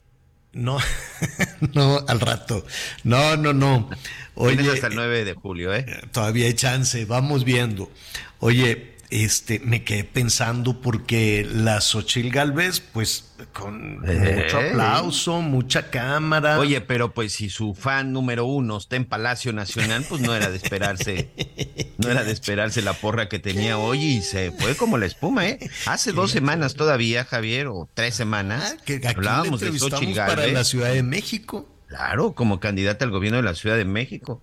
Y, a partir de su y a partir de que le cerraron la puerta en Palacio Nacional con su no derecho de réplica, a las nubes, ¿eh? A las nubes. Fíjate que le ha ayudado muchísimo el presidente. La verdad es que sí le ha ayudado muchísimo en, que tenga esta percepción de la hija desobediente, ¿no? De, de, de, rebeldía, cosa que no tiene ninguno ni tendrá por mucho tiempo. No sé, Marcelo, pero ninguna de las corcholatas pues tiene un, una, se ha contrapunteado con, con el gobierno y en las campañas pues un poco de, eso se necesita, ¿no? Para decir, oigan, pues mi plan es diferente, etcétera, etcétera. Y la verdad es que después de registrarse, creo que tuvo ahí un evento en el, eh, con el Comité Ejecutivo Nacional del PAN, no necesariamente con el frente, ¿no? Creo que con quienes ha estado hablando es con los panistas, este, y mucha cámara, mucha porra, mucha difusión, ha llamado muchísimo la atención. ¿Cambiará? ¿Tú qué crees, Miguelón? Cuando le hablemos, ¿nos eh, seguirá siendo la misma? ¿Se volará? ¿No se volará? ¿Quién? ¿Xochitl? Xochitl. ¿Hoy qué día es, señor? Martes, ¿verdad? Hoy es 4 de julio. Saludos en los Estados Unidos, por cierto, están de fiesta. Desde el viernes la estamos buscando.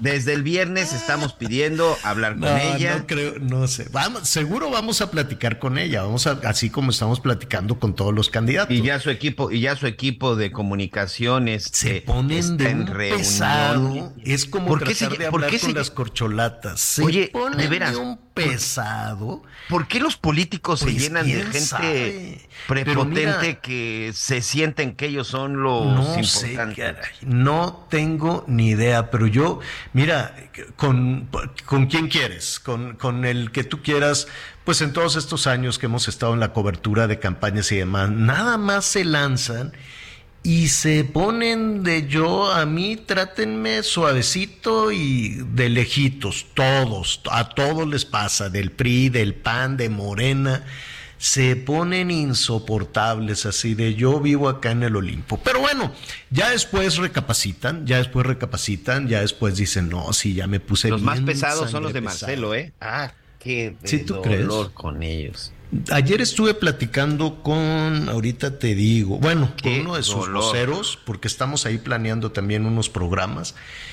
Y, y sí, pero bueno, pero déjame ver. Ay, bueno. Digo, ni que la gente estuviera tan. Ay, necesito saber qué andan haciendo las corcholatas. No, no, no. Necesito saber qué anda haciendo este. ¿Cómo se llaman los del Frente Unido? No, tampoco, ¿eh? Váyanse despacito, gánense a la gente y utilicen los medios adecuados para que, para que eso suceda. Y mira, eh, rápidamente, uno que dicen que va a levantar la mano, por lo menos hablaban mucho en ese sentido, era, ¿te acuerdas de Eduardo Verástegui, uno que era artista? El Y que, que era el muy que amigo se de sentaba, Peña. el que se sentaba ahí en, En el, el sillón avión. del avión presidencial en de el Peña avión Nieto, ¿no? presidencial. Entonces, este, aplicó esta de, y ahora cómo, cómo contesto, lo estaba entrevistando este, ay, em, de- de- de- ah, se me va, de, de Univisión, este, Jorge Ramos. Jorge Ramos lo estaba, lo estaba entrevistando, ¿no? De que, oye, pues tu aspiración presidencial, etcétera, etcétera.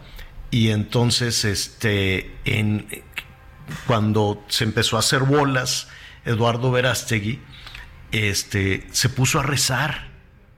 Se, se puso a rezar.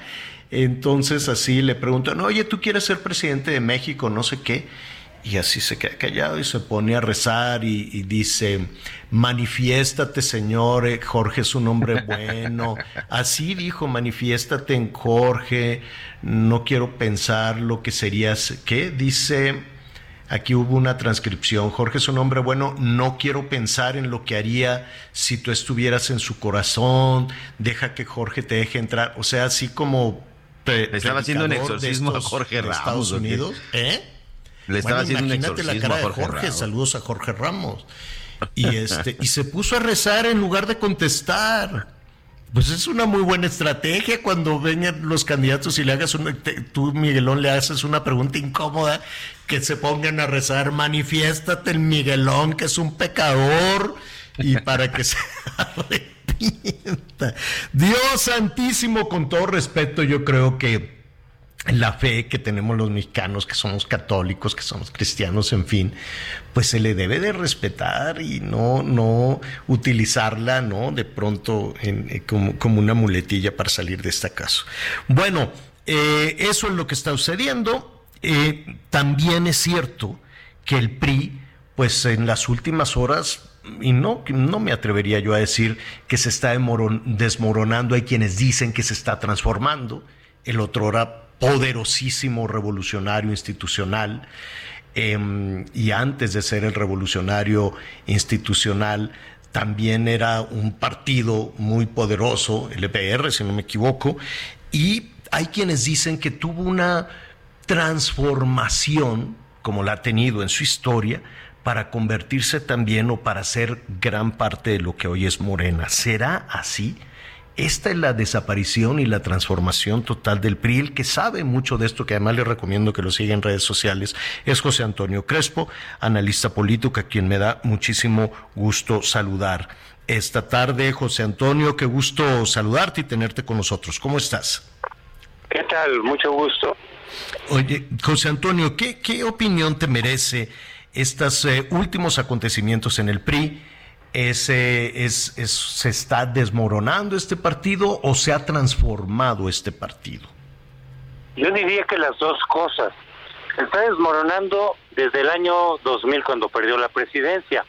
Solo que poco a poco, no es algo espectacular, no es un derrumbe así cataclístico, sino que la gente se va saliendo, se va saliendo conforme pues, se le acaban las oportunidades, se calculan que les puede ir mejor en algún otro partido, otros partidos a veces los invitan. Lo que pasó recientemente, lo que nos llama la atención porque son gente muy importante, pero constantemente hay priistas que de distintos niveles se están saliendo y, se van a otros partidos, sobre todo a Morena. Hay que ver en estos cinco años, por ejemplo, cuántos de los candidatos a distintos cargos de elección popular de Morena vienen del PRI, e incluso eh, de manera reciente. No es gente que se haya salido del PRI hace 20 años, a veces sí, pero muchas veces ese hace tres meses estaba en el PRI y ahorita lo jalaron como candidato, alcalde, en fin, algunos diputados. Entonces, es un desmembramiento permanente, diría yo, pero eh, gradual. Ahora, por otro lado... Sí. No, no, sí, adelante, José Antonio. No, y por otro lado, se está reestructurando, pues yo diría que se está reestructurando en Morena.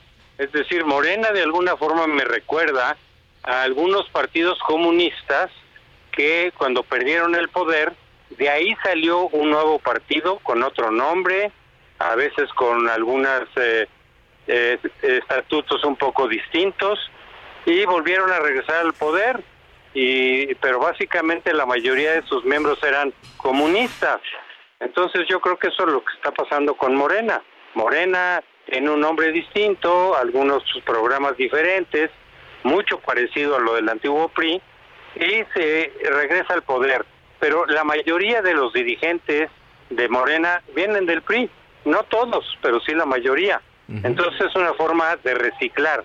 El PRI, el viejo PRI sobre todo, el PRI no neoliberal, se está reciclando poco a poco en Morena. De hecho, tres de las cuatro corcholatas, o no sé si las cuatro, déjame revisar la situación de Claudia, pero por lo menos tres de las cuatro, pues eh, eran priistas. Sí, Claudia no, por cierto. Claudia siempre se mantuvo de izquierda. y, y, a veces los morenistas lo presentan como una ventaja. Están diciendo, miren, o la gente que está con Claudia dice, ella no estuvo nunca en el PRI, con lo cual implícitamente reconocen que haber estado en el PRI no es buena cosa. Pero sí, la gran mayoría de... Pues, ¿Cuántos funcionarios vienen incluso desde tiempos de Echeverría? El propio López Obrador entró en los 70 Ovalle, que está ahorita en medio de un escándalo, pues fue funcionario de Echeverría. O sea, hay, hay muchos priistas que vienen de muy atrás. Eh, Monreal rompió con el PRI cuando no le dieron la candidatura a Zacatecas, se fue al PRD y ahora pues, está en Morena. Y así tenemos muchísimos casos. Em, llama, me, llama muchísimo la atención que em, hablamos más o menos de los mismos personajes de generación en generación. Tú mismo, José Antonio, estás señalando el origen de, muchos de, los militantes de, Morena o de los personajes de la vida política nacional que este, debutan en, en la escena política en los años 60 o 70 eso fue hace mucho. ¿Por, qué es tan lenta la renovación de cuadros o de personajes de la vida política en, nuestro país, José Antonio? Son los mismos. Sí, básicamente son los mismos. Pues porque le van, le van dando entrada a los jóvenes poco a poco. Los jóvenes tienen que ir construyendo su propio camino, eh, no siempre tienen las mismas oportunidades. La gente de más edad mantiene el control de las dirigencias pero bueno, hablando generacionalmente, por ejemplo en el PRI, pues ahorita su dirigente tiene creo que 45 46. Él sí ya es digamos de una generación distinta a la de López a la de López Obrador, a la de Barlet. Eh, pero sí es lenta la renovación generacional en los partidos en general. Sí, lenta, lentísima. Dime, eh, ahora que hablamos de una transformación y de que el PRI pudo haber o que una buena parte de, quienes salieron del PRI se integraron a, Morena, em, ¿podemos en México hablar de izquierda, de derecha, de centroizquierda, de centroderecha, es decir, eh, eh, podemos hablar en ese sentido. Hay mucha diferencia entre el, entre el PRI en sus orígenes a, a, este nuevo movimiento a Morena. ¿Son muy distintos? No, no son muy distintos, yo diría que son muy parecidos, incluso. Pero eso de izquierda y derecha son referentes porque en realidad en todos los partidos encontramos de todo. ¿Cuánta gente en Morena realmente es del centro? Había muchos de centro izquierda que se han ido saliendo, otros se han quedado, pero también hay gente de derecha, pocos, pero hay, neoliberales los hay, y esos no tan pocos. Hay hasta del Yunque, del famoso Yunque de ultraderecha, pues ahí está Manuel Espino. Claro, no son la mayoría, pero ahí están también conviviendo con gente que exalta y admira a Fidel Castro, a Cuba, a Chávez, eh, como Jade Kolpoleski, como Héctor Díaz Polanco. Entonces, en realidad tenemos ahí una mezcolanza de ideologías y de posiciones, pero también en otros partidos, ¿eh? eh a lo mejor el PAN es un poco más eh, este, ortodoxo, pero de repente está Xochitl, que aunque no es militante del PAN, ha estado con el PAN y muchos reubican como de izquierda, ¿no? De centro izquierda por lo menos sí. Algunos incluso dicen es de extrema izquierda porque acuérdense que decía que era trotskista. Entonces vemos una una mezcla en los partidos. Y el PRI no se diga, porque el PRI siempre fue muy heterogéneo. En el PRI recordemos que había desde la extrema izquierda, bueno, desde la izquierda hasta la derecha, exceptuando los extremos, pero había de todo. Eh, finalmente estamos platicando con José Antonio Crespo, analista político. José Antonio, eh, los partidos políticos en México apasionan, encienden con su mensaje, generan esta esperanza o, estas movilizaciones, digo, vamos a tener una campaña larguísima, una campaña, digo, todavía faltan un año para las elecciones, em, y se ve aburrida, se ve torpe este, este arranque sin, sin mucha alma, sin mucha, sin mucha emoción. ¿Qué es lo que mueve a las personas en este momento? Eh, los, los apoyos, la tarjeta rosa en el Estado de México, los apoyos de bienestar, es decir, el dinero o los liderazgos y el mensaje esperanzador y el mensaje político. ¿Hay de eso todavía? Tendría que haberlo, desde luego. Yo creo que, yo creo que en, del lado de Morena, pues está aburridón porque nadie habla fuera de lo que se tiene que decir. Todos le echan porras a López Obrador, todos dicen que van a continuar con el proyecto, ninguno hace una propuesta nueva o novedosa, porque tienen que estar alineados con el proyecto actual de López Obrador. Entonces ahí pues el interés es nada más quién le mete el pie a quién, qué dijo Marcelo de Claudia, y Claudia se enojó, pero son cuestiones muy menores, irrelevantes. Del lado de la oposición creo que las cosas se compusieron. En las últimas dos semanas no había nada, nadie ponía atención, porque no había ni proyecto y habían muchos precandidatos que levantaban la mano, pero que a mucha gente pues no les parecían muy muy eh, eh, atractivos. Creo que el hecho de que se anuncie un proyecto novedoso que va a permitir que la gente participe directamente en la designación del candidato está llamando la atención, está haciendo algo pues que por lo menos es algo nuevo.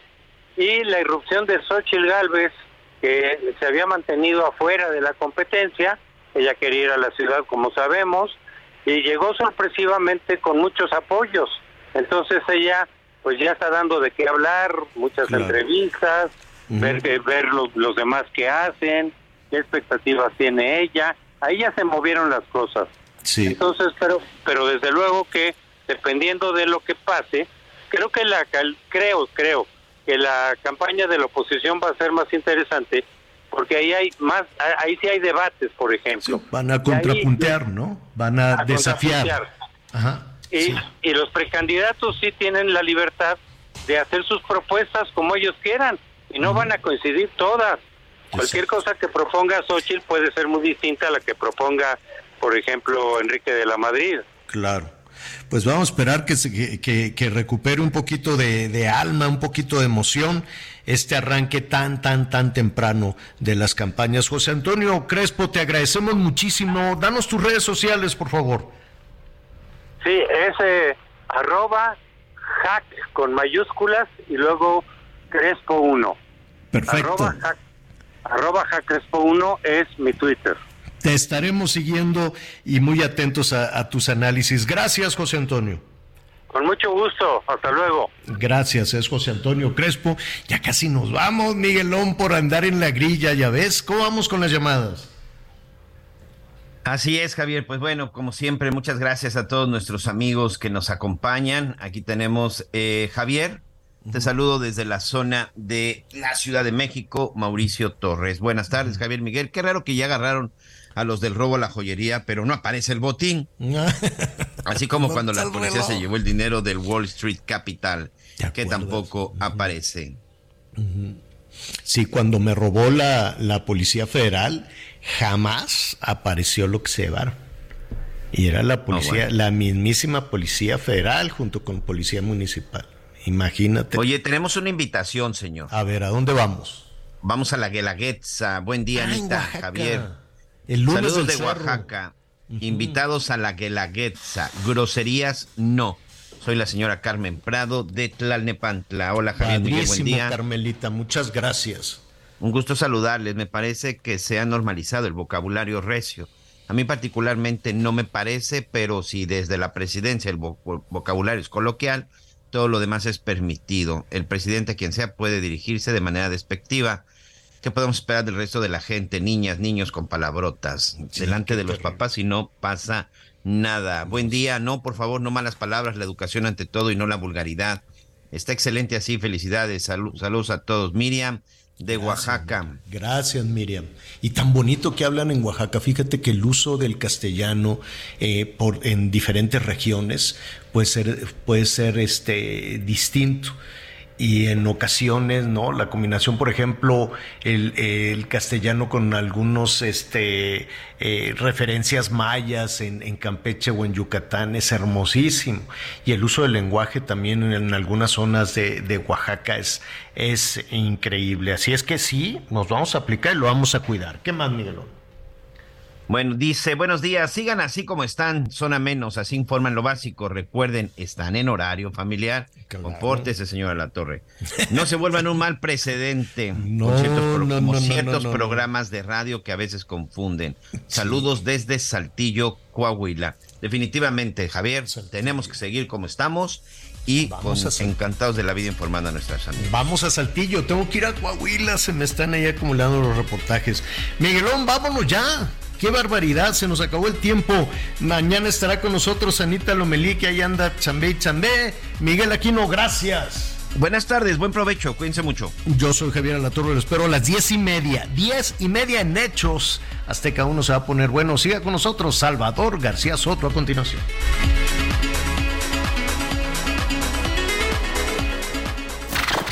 Gracias por acompañarnos en Las Noticias con Javier Alatorre.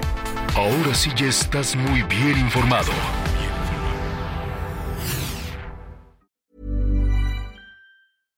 Hi, I'm Daniel, founder of Pretty Litter. Cats and cat owners deserve better than any old-fashioned litter. That's why I teamed up with scientists and veterinarians to create Pretty Litter. Its innovative crystal formula has superior odor control and weighs up to 80% less than clay litter.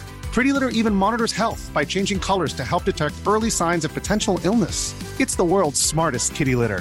Go to prettylitter.com and use code ACAST for 20% off your first order and a free cat toy. Terms and conditions apply. See site for details.